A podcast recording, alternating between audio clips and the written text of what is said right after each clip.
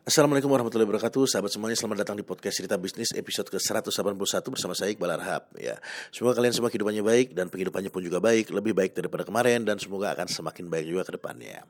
Dan kawan-kawan di podcast ini eh, saya akan mengajak teman-teman membahas tentang banyak hal ya. Terutama mengenai bisnis, manajerial dan keuangan Yang akan saya angkat, saya bahas dari sudut pandang saya pribadi Pengalaman saya sendiri, cerita saya sendiri sebagai seorang praktisi bisnis Dan pelaku investasi sejak tahun 2006 Harapannya supaya kalian teman-teman yang mendengar mendengarkan podcast ini yang ada keinginan untuk jadi pengusaha atau juga bagi teman-teman yang sudah kadung menjadi pengusaha dan juga untuk teman-teman lainnya yang memiliki profesi yang berbeda. Nah, siapa tahu setelah mendengarkan podcast ini teman-teman bisa mendapatkan insight-insight baru, insight-insight yang bermanfaat dan insight-insight yang berbeda.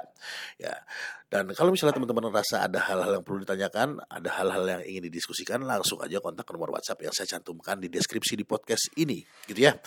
Dan sekarang kita langsung masuk ke sesi cerita bisnis kali ini. Dan kali ini, teman-teman, saya akan berbicara tentang target pasar. Jadi, kenapa sebuah bisnis membutuhkan target pasar yang jelas? Jadi, teman-teman, ya tujuan dalam sebuah bisnis tentunya adalah menghasilkan profit. Ya, sesederhana itu. Ya, nggak usah dibikin ribet, nggak usah dibikin panjang. Bisnis menghasilkan profit bisnis wajib menghasilkan profit. Nah, gitu ya. Dan mengenai bisnis tersebut itu bisa membawa manfaat bagi orang banyak apa enggak, nah itu masalah yang berbeda. Ya, dan yang membedakan antara bisnis dan kegiatan sosial adalah bisnis harus ada profit. Nah, teman-teman, yang sering jadi masalah adalah banyak pelaku bisnis yang karena dia ingin mendapatkan profit yang sebanyak-banyaknya, maka dia ingin semua orang itu membeli produk atau jasanya dia. Bahkan kalau bisa ya seluruh dunia itu harus menggunakan produk atau jasanya dia. Nah, ini jadi masalah teman-teman. Kenapa saya bilang ini jadi masalah? Karena sebetulnya kalau kita lihat ya, nggak ada satu bisnis pun di dunia ini yang bisa 100% digunakan oleh seluruh umat manusia. Nggak ada. Ya kita ambil contoh lah, uh, produk beras. kita tahu ya di Indonesia ini mayoritas orang makan nasi yang terbuat dari beras. Tapi nggak semua orang itu selalu makan nasi. Ya, ada yang selain nasi dia juga hobi sarapan roti. Ada juga yang uh, mungkin dia suka makan mie ya. Dan ini baru di Indonesia doang belum lagi yang ada di luar negeri. Contoh kayak misalnya di Arab gitu ya. Orang Arab mungkin di Arab sana mungkin orang lebih banyak makan roti dan kurma ketimbang makan nasi. Nah, contoh lagi produk yang banyak digunakan orang ya air minum. Nah misalnya ada uh, air minum merek A Nah, nggak semua orang itu menggunakan merek A terus gitu ya. Ada juga yang mungkin kadang-kadang dia minum merek B. Ada juga yang memang fanatik ke merek B. Nah, ada juga orang yang ah saya nggak mau minum air kemasan. Ah, saya mending pakai RPDAM aja saya masak rebus biasa. Nah, komoditinya itu bisa sama ya, barangnya bisa sama, tapi bisnis yang menyediakan komoditi tersebut itu punya brand yang berbeda. Jadi gak mesti semua orang itu atau seseorang itu pakai salah satu merek sepanjang hidupnya dia, Gak ada gitu ya, pasti ganti-ganti. Nah dari sini aja kita bisa lihat bahwa gak ada satu produk pun yang bisa menguasai 100% segmen pasar, apalagi menargetkan 100% ke umat manusia, gak mungkin teman-teman. Dan karena itu kita harus memiliki target pasar. Jadi kita punya bisnis, kita harus memastikan bahwa ya bisnis kita ini harus punya target pasar yang jelas. Kita harus bisa memilih target pasar yang mau kita sasar. Dan harus kita bedakan ya antara target pasar dengan segmen pasar. Jadi kalau segmen pasar itu adalah pembagian kriteria eh, pasar ya biasanya kita bagi itu secara tingkat perekonomiannya lah apakah seseorang itu memiliki uang berlebih maka dia masuk ke segmen pasar kelas atas kalau dia memiliki uang yang cukup ya berarti dia masuk ke segmen pasar menengah. Kalau misalnya dia memiliki uang yang ya katakanlah ngepres atau cenderung kurang gitu ya, maka dia akan masuk ke eh, segmen pasar kelas bawah. Nah, sedangkan kalau kita bicara target pasar, target pasar itu adalah mengenai tentang siapa dia, umurnya berapa, profesinya apa, gendernya apa, laki atau perempuan, terus berapa penghasilannya, atau kalau misalnya dia masih pelajar, mungkin berapa uang jajannya, hobinya apa, terus di mana sering dia nongkrong dan lain sebagainya. Nah, target pasar itu lebih ke e, perseorangannya. Nah, misalnya kita lihat ya di Indomaret atau Alfamart gitu ya ada produk susu. Nah, produk susu ini produsennya sama misalnya ya, tapi dengan uh, produsen yang sama ya dia mengeluarkan beberapa merek yang berbeda. Jadi ada susu untuk bayi umur sekian bulan, terus ada susu juga untuk anak uh, umur sekian uh, tahun sampai umur sekian tahun, ada juga susu yang bisa diminum untuk umum dan ada juga susu untuk orang yang berusia lanjut. Nah, produknya sama, susu, produsennya juga sama. Nah, karena targetnya pasar uh, target pasar itu beda-beda, maka si brand tadi ini menciptakan beberapa brand lagi, sub brand ya, untuk memenuhi kebutuhan target pasar tadi. Nah, padahal kalau kita mau lihat, ya kalau kalian mau teliti teman-teman, coba aja lihat komposisi bahan yang ada dalam susu-susu tersebut ya, antara susu anak uh, sama susu untuk orang yang lanjut usia. Nah, komposisinya itu hanya beda dikit aja gitu loh. Gak begitu ngefek lah kalau menurut saya. Tapi hal tersebut itu tetap dilakukan ya untuk mengukuhkan atau mempertegas posisi dari brand tersebut di pasar bahwa susu A untuk anak, anak ya minum susu A. Kalau susu B ya orang uh, susu untuk orang yang berusia lanjut. Nah itu baru contoh produk susu doang ya. Produk mobil juga ada teman-teman. Ya ya kita ambil lah. Uh, saya ambil uh, contoh produk mobil itu Toyota. Nah, Toyota. Nah mobil Toyota itu juga memiliki beberapa sub brand juga untuk uh, orang yang misalnya dia ingin memiliki mobil dengan harga yang sangat terjangkau, ada Toyota Agya, ya.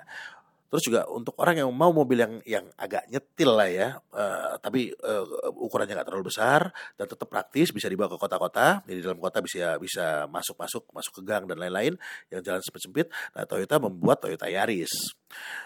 Terus juga untuk orang yang mau sedan, yang tampilan sporty tapi harganya nggak terlalu mahal, tongkrongannya juga oke. Nah Toyota mengeluarkan Toyota Vios. Untuk orang yang mau sedan dengan tampilan yang lebih mewah dan elegan, Toyota mengeluarkan Toyota Altis. Untuk orang yang mau sedan yang kesannya lebih mewah dari Altis, ya Toyota mengeluarkan Camry. Untuk orang yang ingin kelihatan maco, kelihatan laki, yang kelihatan sebagai seperti orang yang memiliki mobilitas uh, banyak di luar, nah Toyota itu mengeluarkan Fortuner.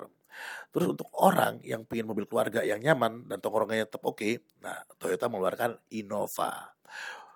Terus juga ada untuk orang yang mau mobil yang uh, ya pokoknya cukup lah untuk kebutuhan keluarga, juga memiliki tujuh tempat duduk ya, tapi harganya lebih murah daripada Innova. Nah, Toyota mengeluarkan uh, Toyota Rush dan Avanza. Uh, dan untuk orang yang mau kelihatan seperti orang kaya ya Toyota mengeluarkan Alphard. Nah, jadi masing-masing sub brand memiliki segmen pasar dan setiap segmen pasar tadi itu memiliki target pasar sendiri-sendiri, teman-teman. Bahkan ya untuk uh, segmen pasar golongan menang mending, uh, Toyota itu mengakuisisi 100% sahamnya Daihatsu. Daihatsu itu produsen mobil juga ya. Dan Daihatsu juga mengeluarkan model yang hampir sama dengan Toyota. Seperti Agya ada kalianya, terus Avanza ada Xenia-nya, Toyota Rush ada uh, Daihatsu Teriosnya. Nah, kalau kita lihat modelnya tuh sama, hampir sama lah ya. Pabrikannya juga sama hanya beda fitur. Fitur punya juga bedanya juga nggak terlalu signifikan. Ya beda ya, tapi ya beda dikit lah. Nah, brandnya beda. Ya harganya pun lebih murah daripada uh, Toyota. Ya, dari Daihatsu lebih murah daripada Toyota. Jadi artinya semua bisnis itu melakukan diversifikasi ya. Mereka tuh menyesuaikan target eh, dan segmen pasar yang ingin mereka tuju. Dan teman-teman, saya tuh uh, belum tahu ya ada bisnis yang bisa dengan satu produk itu dia produknya itu bisa diterima oleh 100% pasar. Saya belum tahu. Tapi kalau bisa teman-teman tahu, mungkin teman-teman bisa share ya. Bisa share WhatsApp kita terus kita bedah di uh, podcast ini bareng. Nah, sehingga ya sehingga jika kita sebagai seorang pelaku bisnis nih ya, pemilik bisnis ya, yang ingin produk kita tuh laku, maka salah satu langkah awal yang saya rasa perlu kita ambil adalah kita perlu memilih target pasar. Terus kita juga perlu memilih uh, segmen pasar.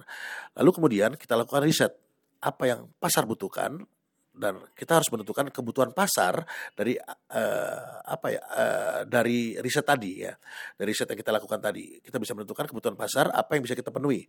Nah dengan demikian kita bisa melakukan efisiensi uh, banyak ya terutama di uh, aktivitas pemasaran. Nah penjualan kita itu bisa kita sasar ke target yang lebih uh, tepat dengan biaya yang lebih sedikit.